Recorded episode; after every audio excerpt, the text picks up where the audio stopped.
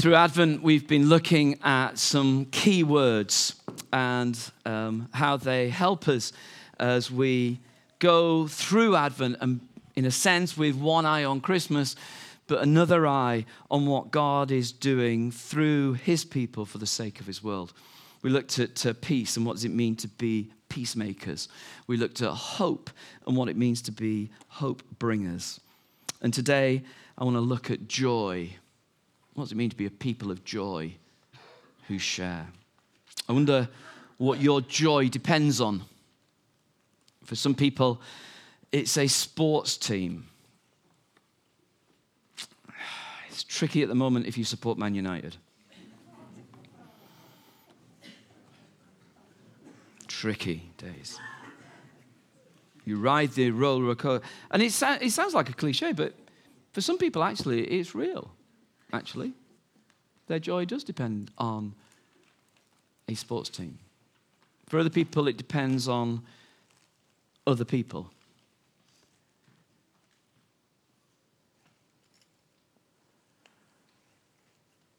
Unless people are remarkably consistent around you, it's difficult for them to bear the weight of your joy. and for other people, it's circumstances. And um, because we often can't control circumstance, we either, we either become control freaks or we protect ourselves against damage because we can't cope with the changing circumstance. This joy that we need, the joy of living, the joy of actually deep down something within us going, do you know what? Life is worth living to the full, is not wrong. And it's not a bad thing to need. I need it, you need it.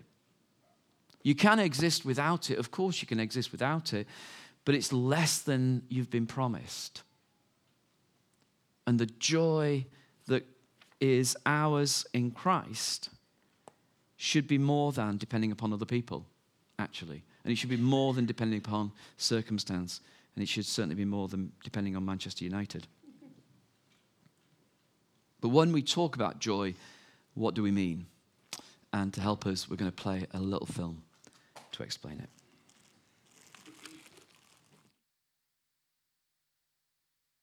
Being in a good mood is really great, and most languages have lots of words to describe the experience, like happy, cheerful, joyful, and so on. The same goes for the languages of the Bible. In ancient biblical Hebrew, there's a variety of words, like simcha, sason, or gil. In the Greek New Testament, there's chara, euphrosyne, or agalliasis. Each word has its own unique nuance, but they all basically refer to the feeling of joy and happiness. Now, what makes these biblical joy words interesting is noticing the kinds of things that bring happiness and also seeing how joy is a key theme that runs through the whole story of the Bible. Let's start with sources of joy. On page one of the Bible, God says that this world is very good. And so naturally, people find joy in beautiful and good things of life, like growing flocks or an abundant harvest on the hills. The poet of Psalm 104 says, A good bottle of wine is God's gift to bring joy to people's hearts. People find joy at a wedding or in their children. There's even a Hebrew proverb that compares the joy that perfume brings to your nose with the joy a good friend brings to your heart.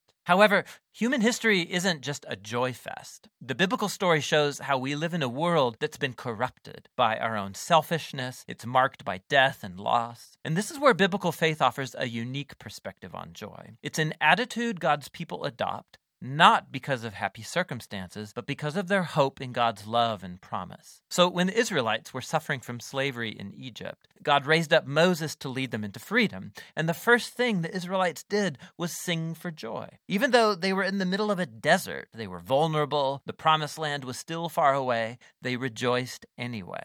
Later biblical poets looked back on this story and they remembered how the Lord caused his people to leave with joy, his chosen ones with shouts of joy. This joy in the wilderness, this was a defining moment, a way of saying that the joy of God's people is not determined by their struggles, but by their future destiny. This theme appears later in Israel's story, when Israel suffered under the oppression of foreign empires. The prophet Isaiah looked for a day when God would raise up a new deliverer like Moses. That's when those redeemed by the Lord will return to Zion with glad shouts, with eternal joy crowning their heads. Happiness and joy will overtake them. And while the Israelites waited, they chose joy to anticipate their future redemption. This is why it's significant that when Jesus of Nazareth was born, it was announced as good news that brings great joy. We're told that Jesus himself rejoiced and gave thanks to God his Father when he began to announce the kingdom of God.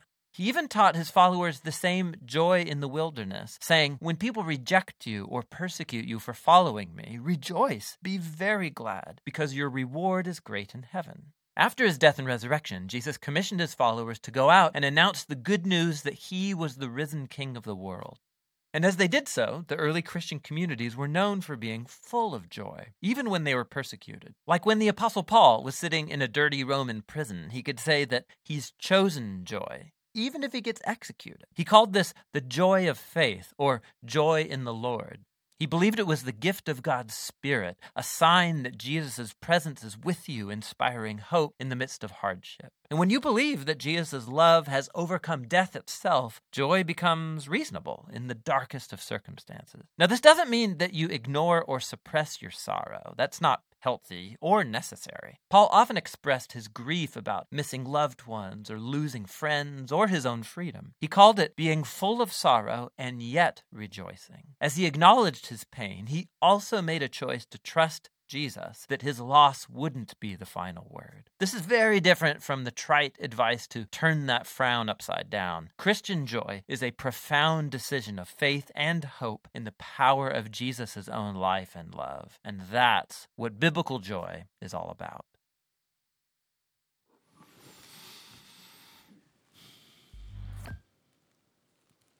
It's interesting when you when you hear those sort of um, that sort of very quick, oh, um, really quick overview of joy in the Bible, there's, there's a danger, isn't there, that it can all sound very, well, there and then, biblical.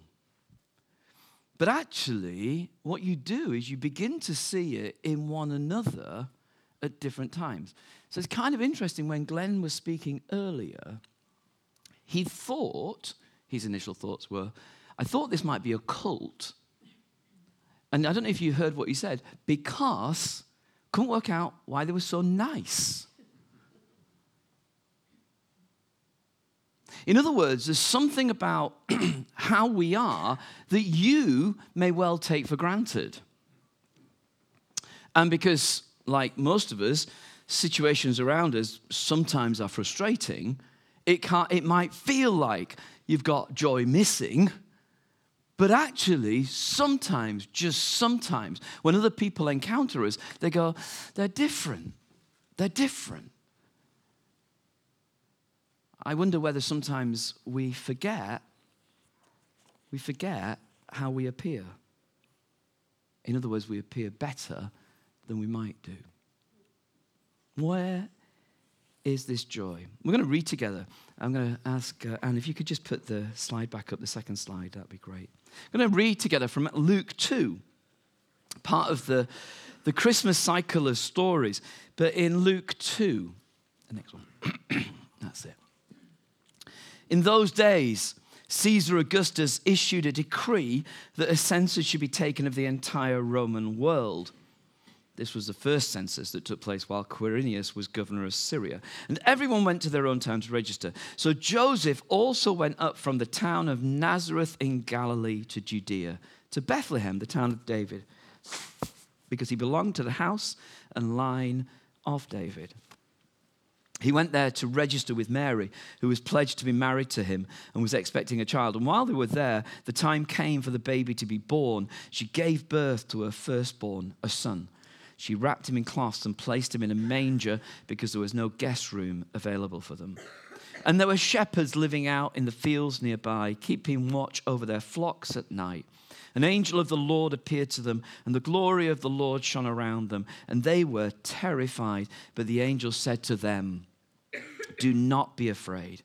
I bring you good news of great joy that will be for all the people. Today, in the town of David, is a Savior has been born to you. He is the Messiah, the Lord. This will be a sign to you. You'll find a baby wrapped in cloths and lying in a manger. Let's just pause there. The, glo- the angel of the Lord appeared to them. The glory of the Lord shone around them. They were terrified, but the angel said to them, Don't be afraid. I bring you good news that will cause great joy for all the people. Today, in the town of David, a Savior has been born to you. He's the Messiah, the Lord. This will be a sign to you. You will find a baby wrapped in cloths and lying in a manger. Just remind yourselves who this announcement is made to. It's made to shepherds. It was made to a pe- about a people under occupation um, by the Roman uh, armies. Don't be afraid. Bring you good news. Great joy for all the people. They were at the back end of the empire. Sometimes you just need to hear this, not as part of the nativity set, but you need to hear it as it would have been heard. This is ridiculous. It's angels coming to shepherds to tell them there is world shaping news. It would be as though the big issue seller that you pass when you go into Marks and Spencer's said to you, Last night God came to tell me the answer to Brexit. It would be the guy, and this is no disrespect, but this is, it would be the guy who collects the shopping trolleys at Tesco's and puts them back in the right place. Coming and saying, God's spoken to me about what he wants to do for the whole world. That's what the shepherds were like. That's how they were viewed. That's how preposterous this story actually sounds. This is to these people that God speaks and says, I've got news of joy. Joy. You've been walking in darkness, you've been walking in a certain way, but I've got news that will actually bring just an incredible amount of joy if you hear it, if you hear it really well. And I don't know about you, but every now and again, at the end of a frustrating week, the message of joy is what's got kicked out of me. I haven't stopped believing, and I've not stopped praying, and I'm, I'm not stopped groaning. I've lost joy. Joy that all of this connects somehow. So let me quickly tell you why I think we can be joyful. Let's just go to the next slide, Anne, and then we'll bring them in. Four things. Firstly, because that passage we read says that, first thing, that God keeps his promises. All the Christmas cycle stories keep on saying to those who were there and to those who read, Do you know that God is faithful to the promises that he made hundreds of years before. It came true in Jesus. To a people walking in darkness, they've seen a great light. To people in Galilee, ding, ding, ding, ding, ding, ding, ding, ding, ding, Isaiah said. To people in Galilee, something has happened that will change everything. That's why, when they're writing the New Testament, they're keeping on wanting to remind you and me that actually what was promised now is happening. It's not, wow, isn't that interesting? No, no, no, no, no. This is God who says, if I promise, I am faithful to my own promises. Now, it's one thing to look back and go, well, okay, I may well believe that. But then you, what the Bible wants you to do is transfer that going forward into the future. So is the God who has promised the future the one who is trustworthy for the future? Or are we just making it up as we go along? And the promise of Scripture is this that God always will keep the promises that He has made.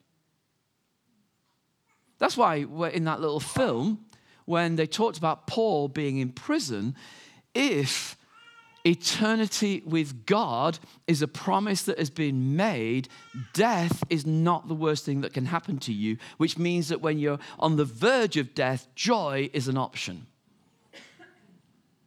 Yeah?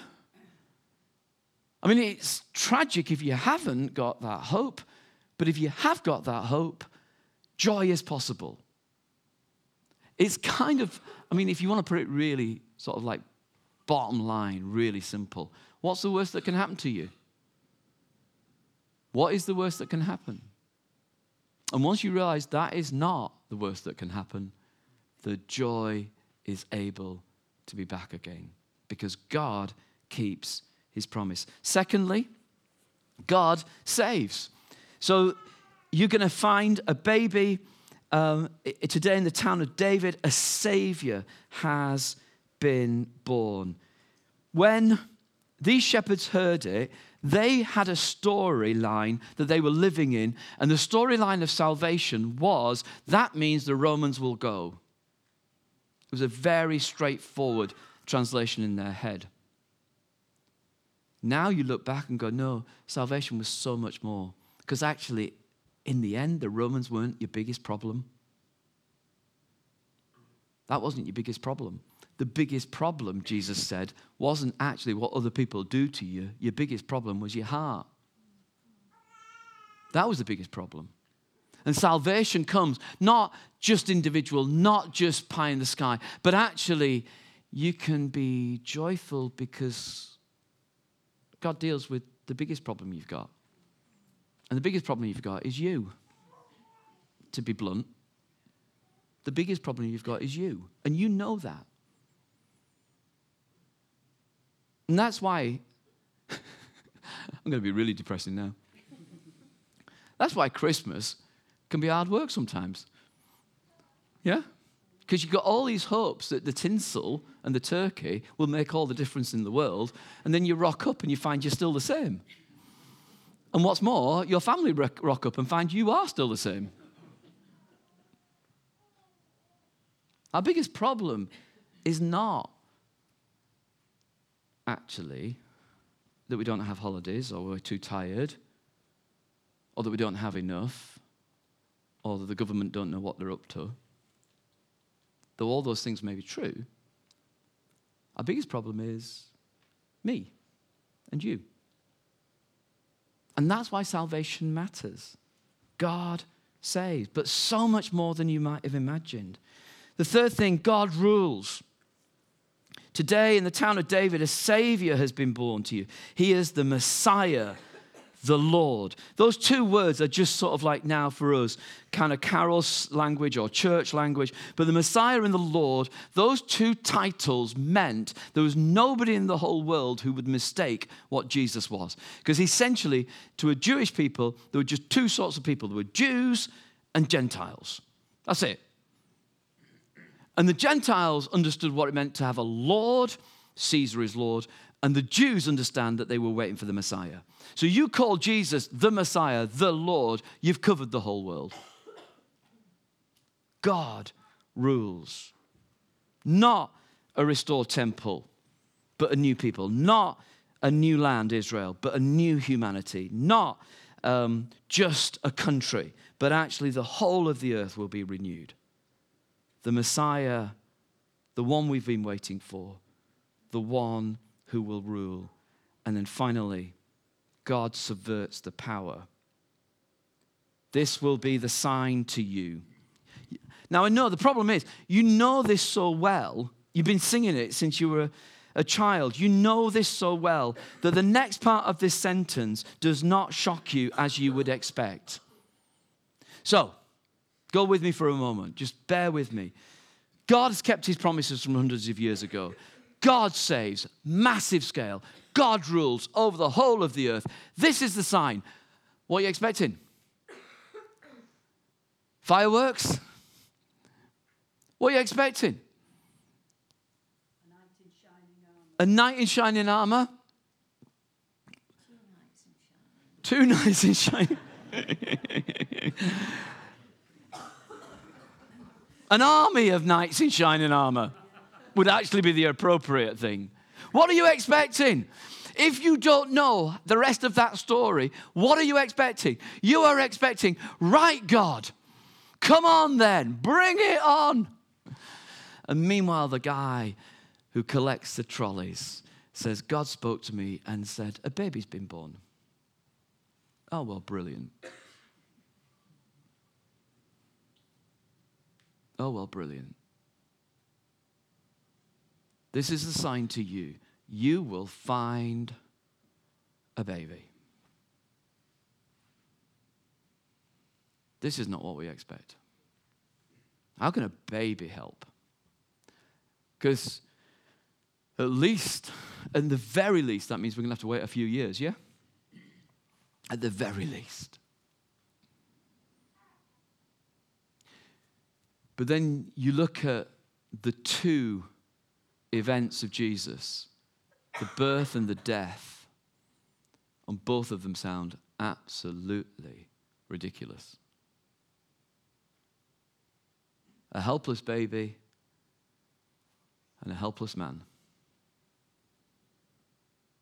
A baby born in a manger, feeding trough, because there's no room in that house. And a man on the cross who said, Because of this, salvation comes to the whole world. God at work, so much more. You see, an army of shining knights would not have changed the story.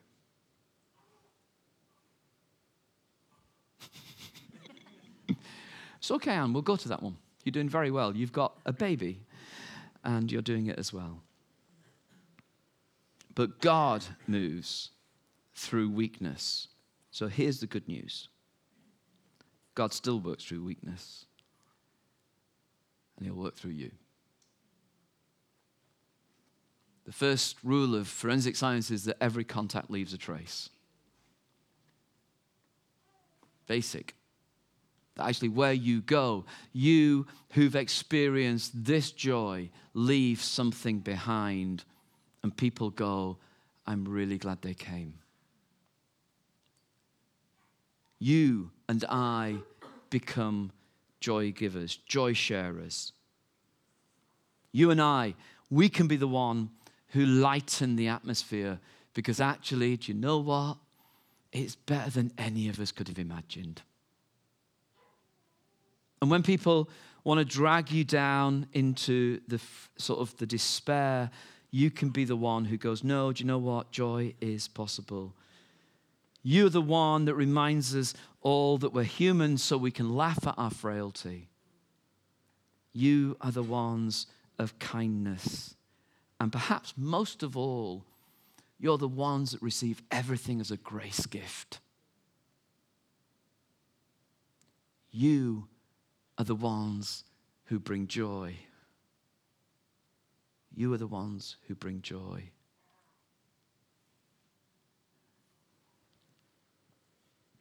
It's kind of like uh, almost just that decision of listen, it's not that you've got to muster it up somehow. It's just, I live in that story. The story of a God whose promises are faithful, a God who saves, a God who rules, a God who does not impose himself by power but comes subversive, subversively. Therefore, I can live, you can live, we can live joyfully.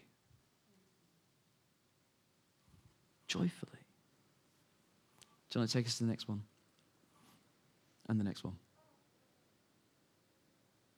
And so, the three things that we've said so far we become peacemakers, we become hope bringers, we become joy sharers. One of the things that we did over the autumn, and if you take us to the next one, Anne, um, was we talked about our vision and values. We're a growing community of whole life disciples, alert to God's leading, paying careful attention to one another and the moment we're in, so we can be good news to those around us. This mean this is what it means to be good news peacemakers hope bringers joy sharers this is what it means to be good news to those around us I'm going to ask you in a moment what you're thinking. But as you're doing that, I found this blessing, and um, I'd like to share it with you. May you know the joy that may and must drink wine as well as eat bread. In other words, not just the bare minimum, but who shares the luxury. May you sing and play as well as speak. May you dance as well as pray. Not that you don't do the others, but may joy overflow for you. May people just know in you and me that sense that Glenn talked about before. These people are strange. May you be those strange people because you're people of joy. Because you're people who refuse to get dragged down. Because you're people who refuse to believe the worst is going to happen. Because you're people who believe that actually everything can change because God is faithful. May you know and be those joyful people. You might be sitting next to someone who is part of your household. You might just want to nudge them and go, I think he means you.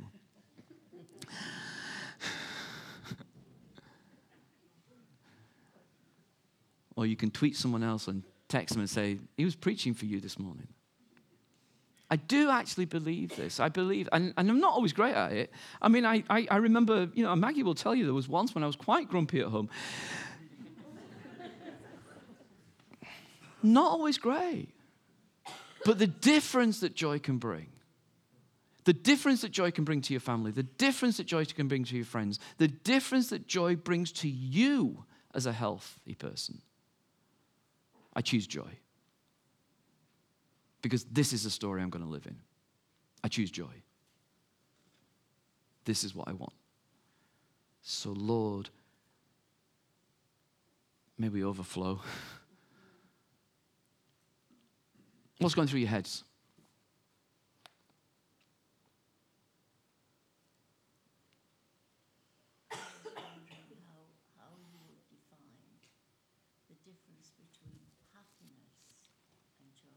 Okay, what's the difference between happiness and joy? Some Christians say the difference between happiness and joy is that happiness is just smiling and joy is very deep. I'm not so sure. I think, I don't know. How would we define the difference between happiness and, and joy? What do, you, what do you reckon? It's a good question. Joy bubbles up. Joy bubbles up? Yeah? And happiness? What's happiness? Fleeting. Fleeting. Is, happiness is a temporary state of mind in response to an external stimulus. Yeah. And joy is something much more profound and uh, um, precious than that. Okay, so some, so maybe that difference between words is what, what causes happiness and mm. the sort of the, the, almost an attitude that stays. What else? You wouldn't have happiness in a sad time, but you could have joy in a sad time. That's a that's good. That's okay. You're welcome.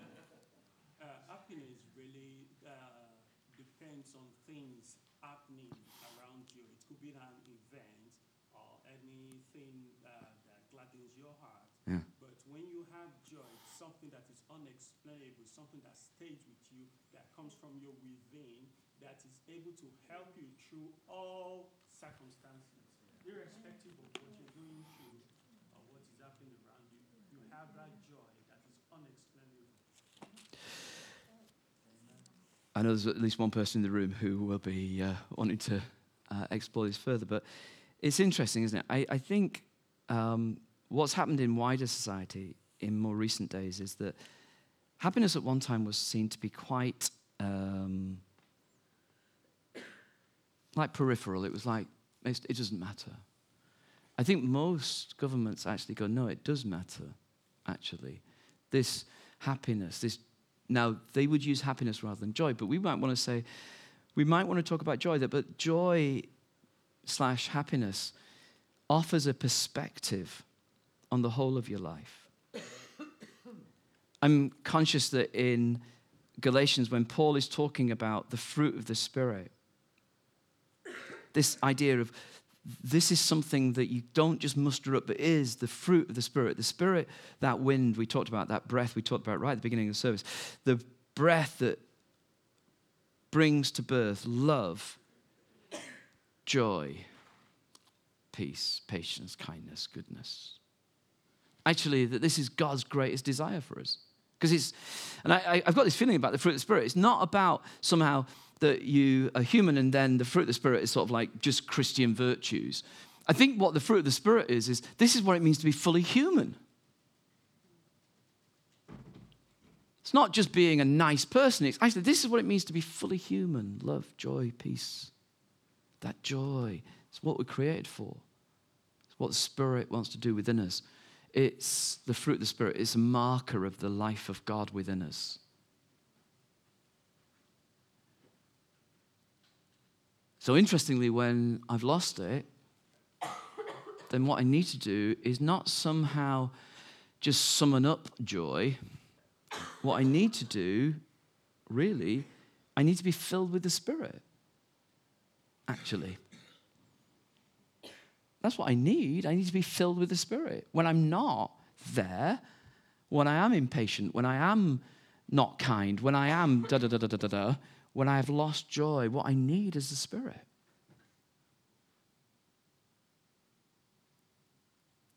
Okay, time's gone.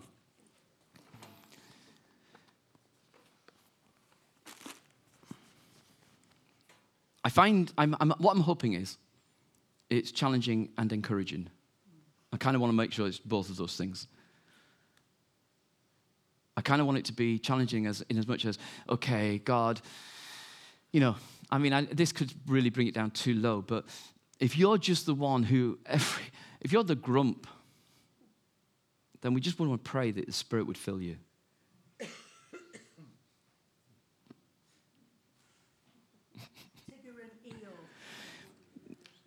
Yeah, I'm, I, I'm, I'm, struggling to put that into Pauline theology, but, um, but I think, I think without being, you know, you don't get a personality transplant, but what you do get is the fruit of the Spirit. And some of you know you struggle particularly, we all struggle with certain parts of the day, but you know that for some of you it's like it, it, joy is a joy, you wrestle to get joy. Because it's not easy. And, and we want to pray that the Spirit will fill you, that you might be aware of that joy. And I hope it's encouraging. You are better than you think. You're more different than you think. Sometimes we don't think it's a good church service until everybody goes home feeling bad about themselves. That's not true. Glenn comes to church, he's an atheist, and he meets you and he goes, I'm not sure I believe the same, but there's something different. You need to hear that because that's the encouraging bit.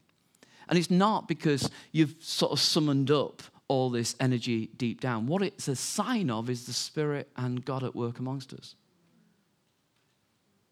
I hope it's challenging, encouraging.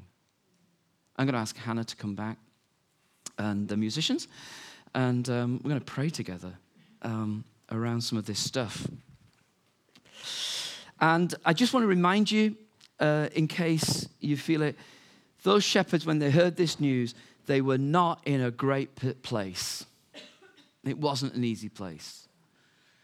But the message, and maybe that's why the joy comes to them for that very reason. We're going to, ask them just to be playing in the background. We're going to pray it together.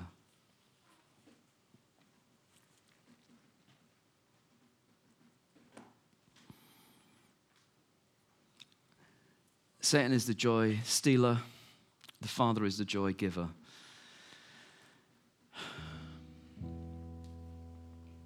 At times, you know, and I know that um, the joy is sort of leaked out.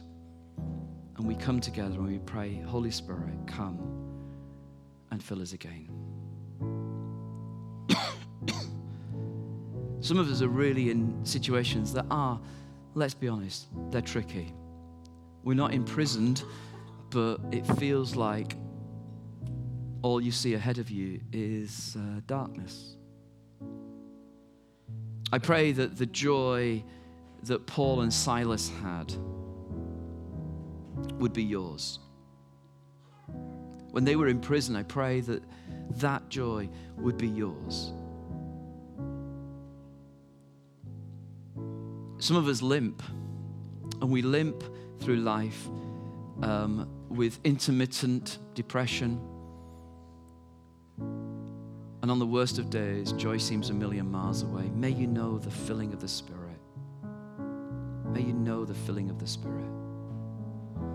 Not glib, not easy answers, but may you know the joy that comes from God.